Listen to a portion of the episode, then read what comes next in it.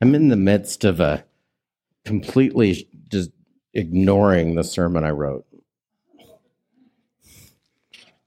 and doing something else because of the Bible reading in Exodus.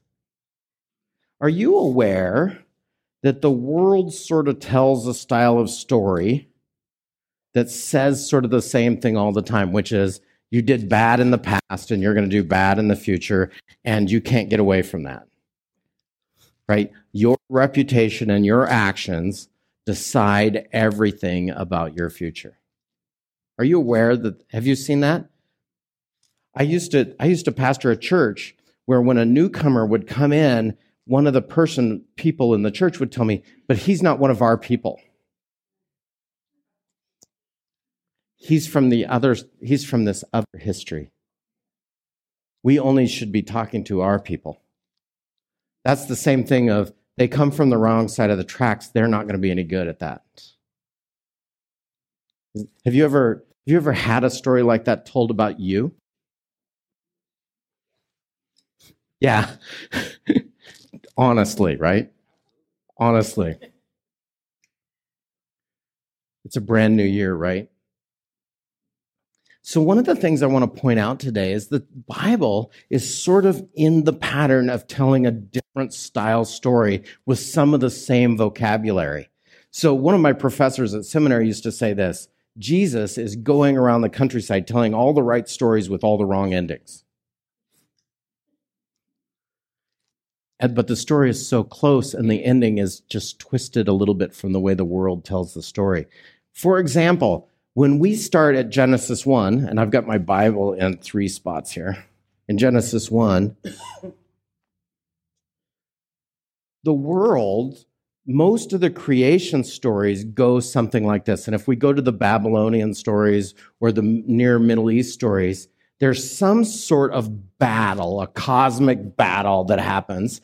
In the case of Babylon or Sumerian stories, Tiamat, the, the dragon, is in a battle with the gods and is slow, and is killed and is thrown to the earth and the and we live on the husk of Tiamat basically and the storm waters have to be quelled and all of that and we only live by this battle.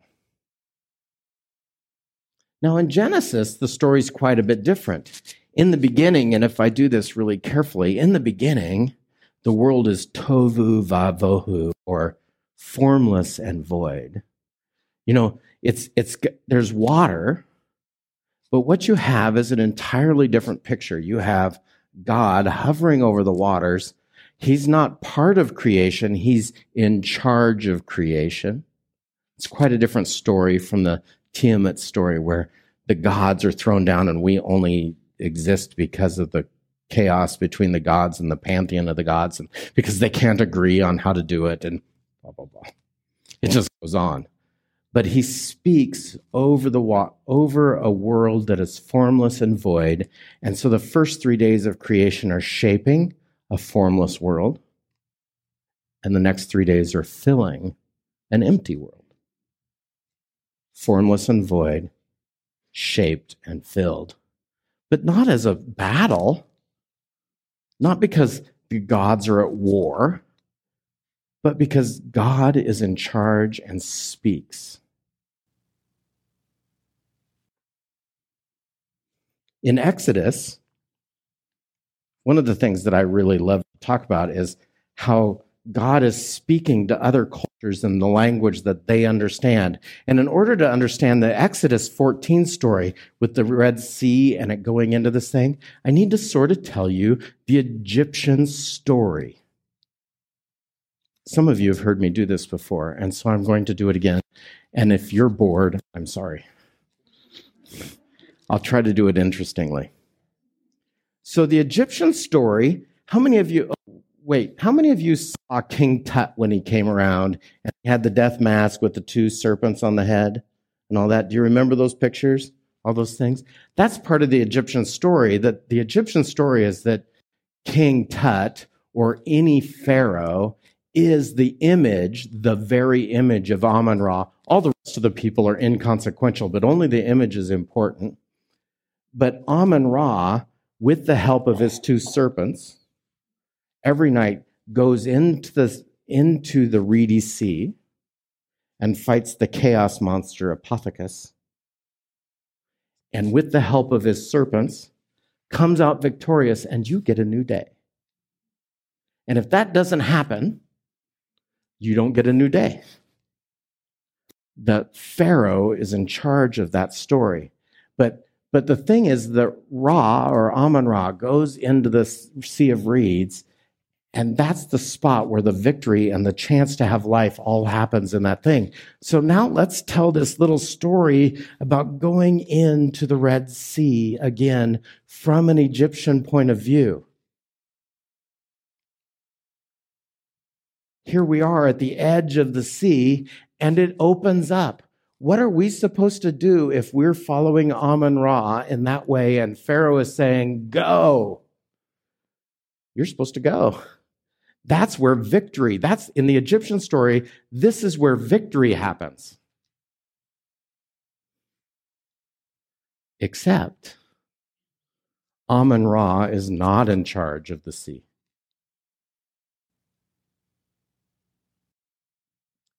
Now, a flip side about that is before we get here, there's been 10 plagues in the, Egypt, in the Egyptian Exodus story, right? There's been 10 things. And those 10 plagues specifically are created or brought into Egypt in a way to dissolve the understanding of the Egyptians that Ra is in charge. The that like one of them is that it's dark all the time, so there's no difference between light and day. Ra does not control the days. Ra does not control the edge of the water. Ra does not control the bugs. Ra, right? So it's all this stuff. And so those 10 plagues, and every time Pharaoh gets this chance to let the people go, and he goes, No, I'm the image of God. I'm the very God in this place, and I don't have to listen to you. And so here's the question that I had for this morning How many of you have ever blown a stop sign? right? Right? Do you, do you, have, have you blown a stop sign and not made contact with another vehicle before? Okay, because that's the preferred way to blow a stop sign. I, I had a conversation just recently with the city department because I live on a corner that, that has a stop sign, and I was out working in the yard, and every hour I saw at least seven people blow that stop sign over and over and over again. And it's so bad now, the people that don't have a stop sign stop at the corner because they know that it's likely to get blown. and my comment to the city was I have a problem. I'm not an EMT, but I'm going to have to pretend I am one at some point. Do you understand what I mean? Because not every time you blow a corner is there going to be nobody there. My experience about that is exactly the same. I blew a stop sign once and not on purpose. It was a first rain. I was on the brakes, but I didn't stop. Straight in. Contact with cars going the other way. Nobody was hurt.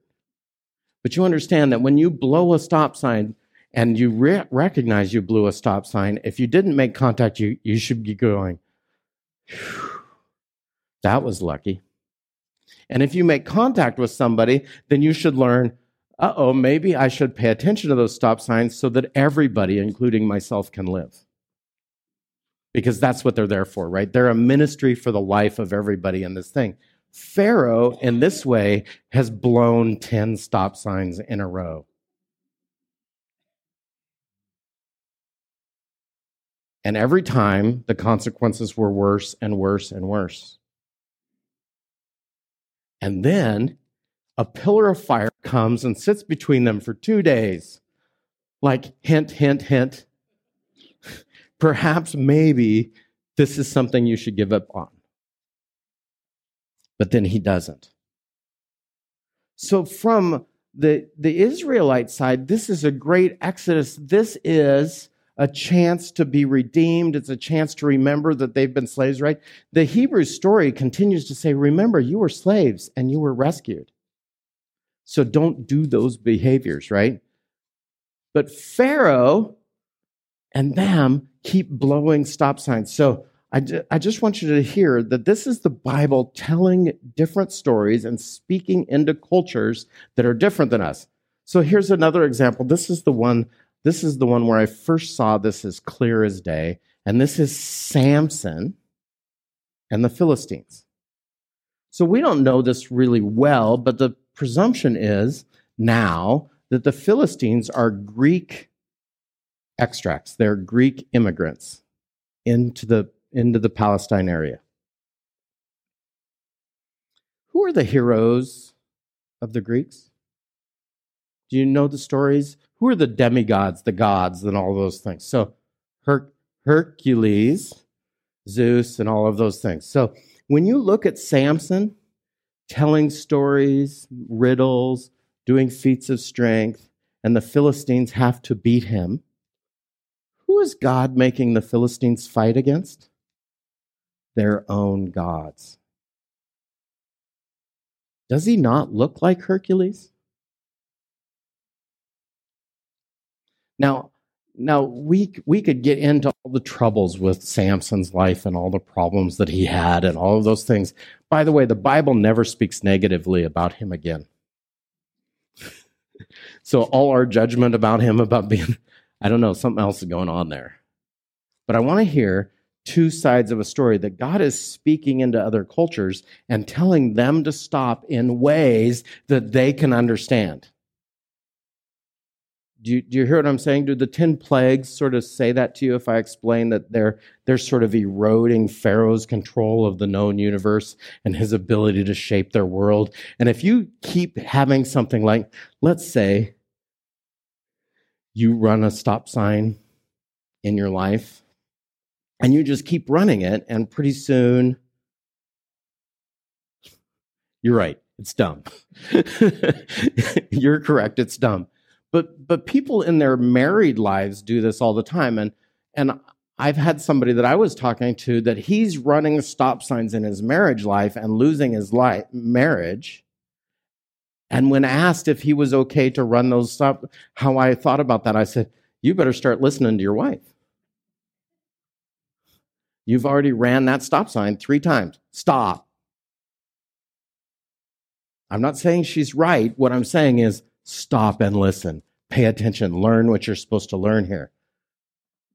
Now, today we have a different story going on. And we're just talking about Noah, and this is in Genesis 6. Remember now, if that's a lot of setup for the flood, isn't it? Now, if I tell you that there are, I was listening to a, a class on Genesis just the other day, and he said 68 people groups have flood stories from the world. 68 unique ethnic groups have flood stories. That's a stunning number. Now that goes from Hawaii, where there's a catamaran and and and a, with an outrigger that comes to right it, the whole thing. But most of them are telling a particular story, including the Sumerian and the Babylonian stories, which basically tell this story. Are you ready? The minor gods are unhappy with their toilsome labor. You know, not the big gods, the little ones. They've got all this this drudgery to do and they don't want to do it and they're sort of making a ruckus and bugging the high god. And so the high god says, to the middle gods, you figure this out and get them quiet because I don't, they're interrupting my nap. That's basically the story. and so the idea is, is that humans are made to take the drudgery of the gods so the minor gods will stop bugging the high god and he'll be able to take the nap. But the problem is worse than the solution. The solution is worse than the problem because now there's so many humans because they keep making more humans and they're interrupting the nap of the god. And so in the Sumerian Gilgamesh story or in the Numa Elish, this is the Babylonian story, the high God unleashes the water in such torrent that the other gods are terrified and have no idea what to do. Okay? Do you understand what I'm saying? That's the way the world tells the flood story. Am, am, am I presenting new information to some of you today? Okay, good. I'm glad this is not just review. So let's read this story. This is from the fourth Toledot of this Genesis story, which is the fourth place where it goes, This is the account of the generations of Noah. This is the fourth one. The line before that is, But Noah found favor with the Lord. This is the account of Noah. So whenever you have a Toledot, that last little sentence before the Toledot says what's going to happen about the next one. So this is the fourth one. There's 12 of them in Genesis. So we're in Act 4 of Genesis. Noah was a righteous man and the only blameless person living on the earth at this time, and he walked in close fellowship with God. Walked in close fellowship with God. Is there anything in the Genesis story about walking around the garden in the fellowship with God that we ought to maybe be noticing? That maybe that's something that would be good, right? Because the end of the first act has God walking in the garden by himself, going, Where are you? Like, like he didn't know you know, playing hide and go seek with your kids. Where are you? I can't find that little kid behind the sofa. anyway, Noah was the father of three, three sons Shem, Ham, and Japheth. Now, God saw that all the earth was corrupt and filled with violence. Now, I need you to know that this is a particular verb that means ruined, corrupt and ruined and we're going to say this and every time i'm not going to i'm not going to bore you with the hebrew of it but i'll just tell you that it's the same verb that's going to happen over and over again. God observed the the the ruined nation of the world for everyone on earth was ruined or corrupt. So god said to noah i have decided to ruin it all the way. The natural consequences of the ruin is going to come about. We're just going to ruin it. If that's what the people want, that's what they're going to get. That's the connotation in the Hebrew. I've decided to, and it's destroy. I'll ruin all living creatures, for they have filled the earth with with ruin. Yes, I will wipe them out out along the earth. But build a large boat, uh, and then it goes into all this stuff. You've heard this story. I don't think there's a bunch of uh, theological high points of the story, except for this story matches um, in in in uh, Numa Elish. They're supposed to build a seven-story building and not tell anybody what's going on. Okay, so same story, similar story in conversation. I'm about to cover the earth with a flood that will destroy everything, that will ruin everything that lives and breathes everything on earth will die. Now, one of the things I want to say is that God is not saying that all the animals have made a mistake and they all have to be punished. What he's saying is, is that every living being is tied up in the ruin of God's image bearers on earth. And they're one sort of organism, right? You understand how how uh, ecosystems work that if you get something that's an invasive species and it's gone wrong then it's sort of everything's health and well-being is sort of tied up in that spot. Right? I don't i don't have to say that the to understand that. But i will confirm my covenant with you. So enter the boat you your wife and sons and their wives and bring a pair of every kind of animal, a male and female, into the boat with you to keep them alive during the flood, pairs of every kind of bird and every kind of animal and every kind of scurrying animals. Remember this from Genesis. I made a big deal of the scurrying animals were actually made on the same day that the humans were. We're such a big deal, but we don't get our own day. We're just like them and we're part of that system. And when we go wrong, the system goes wrong for them just the reality of it. So Noah did everything exactly as God commanded him.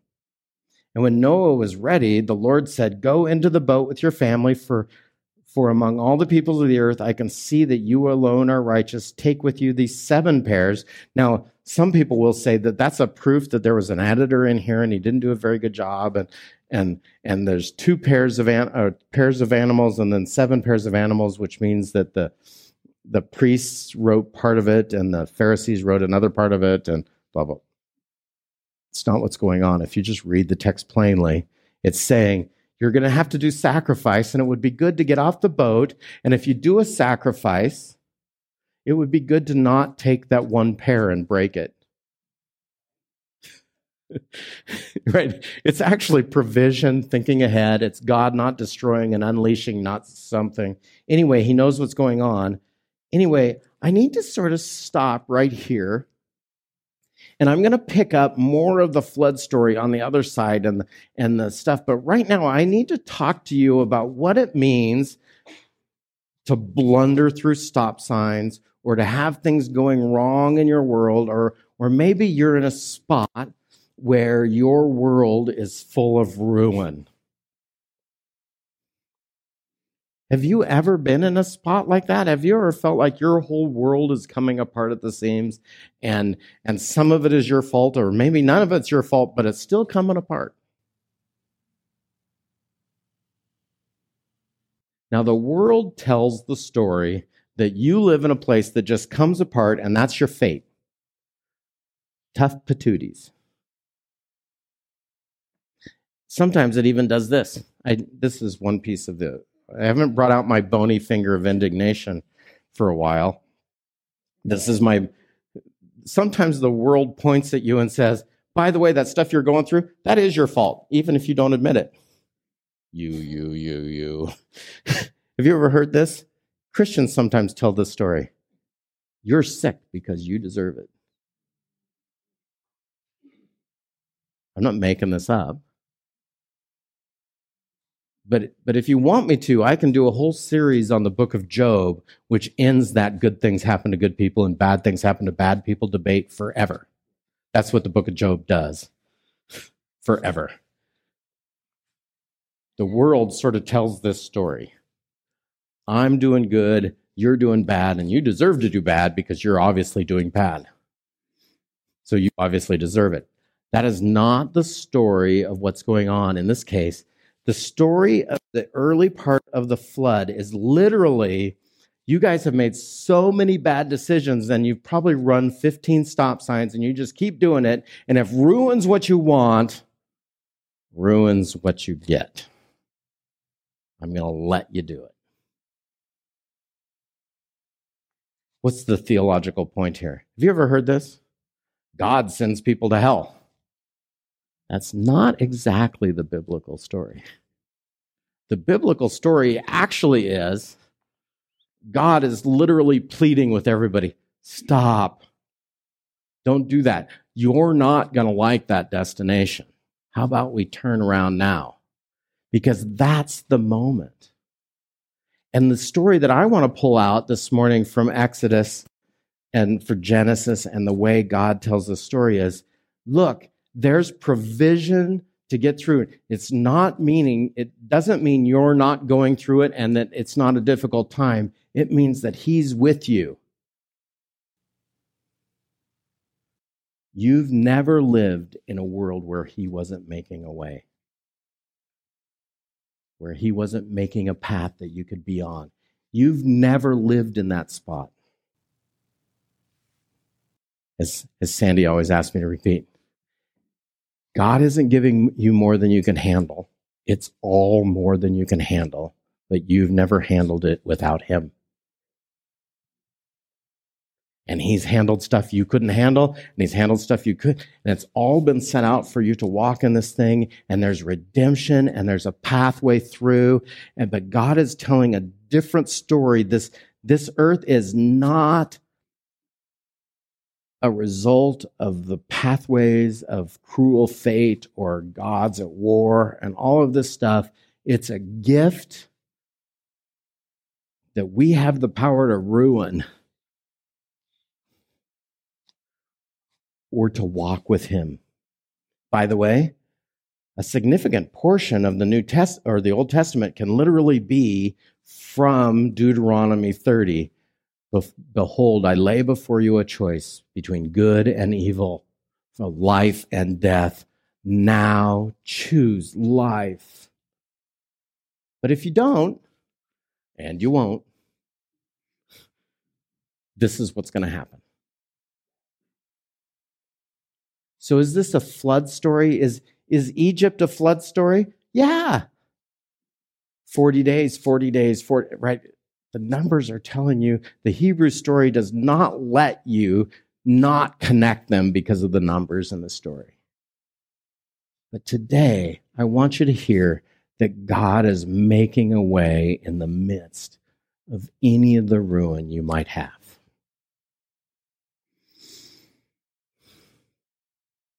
I lay before you a choice of life and death. Oh, that you would choose life. So choose life. That's the biblical story, the offer from God. Would you pray with me?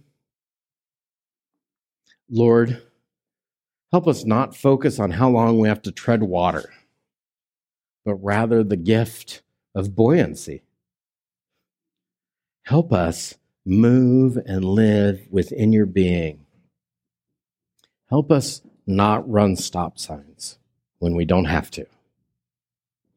Help us learn from the mistakes. Help us repent to turn around to be found in that moment walking with you in the garden. In your precious name, amen.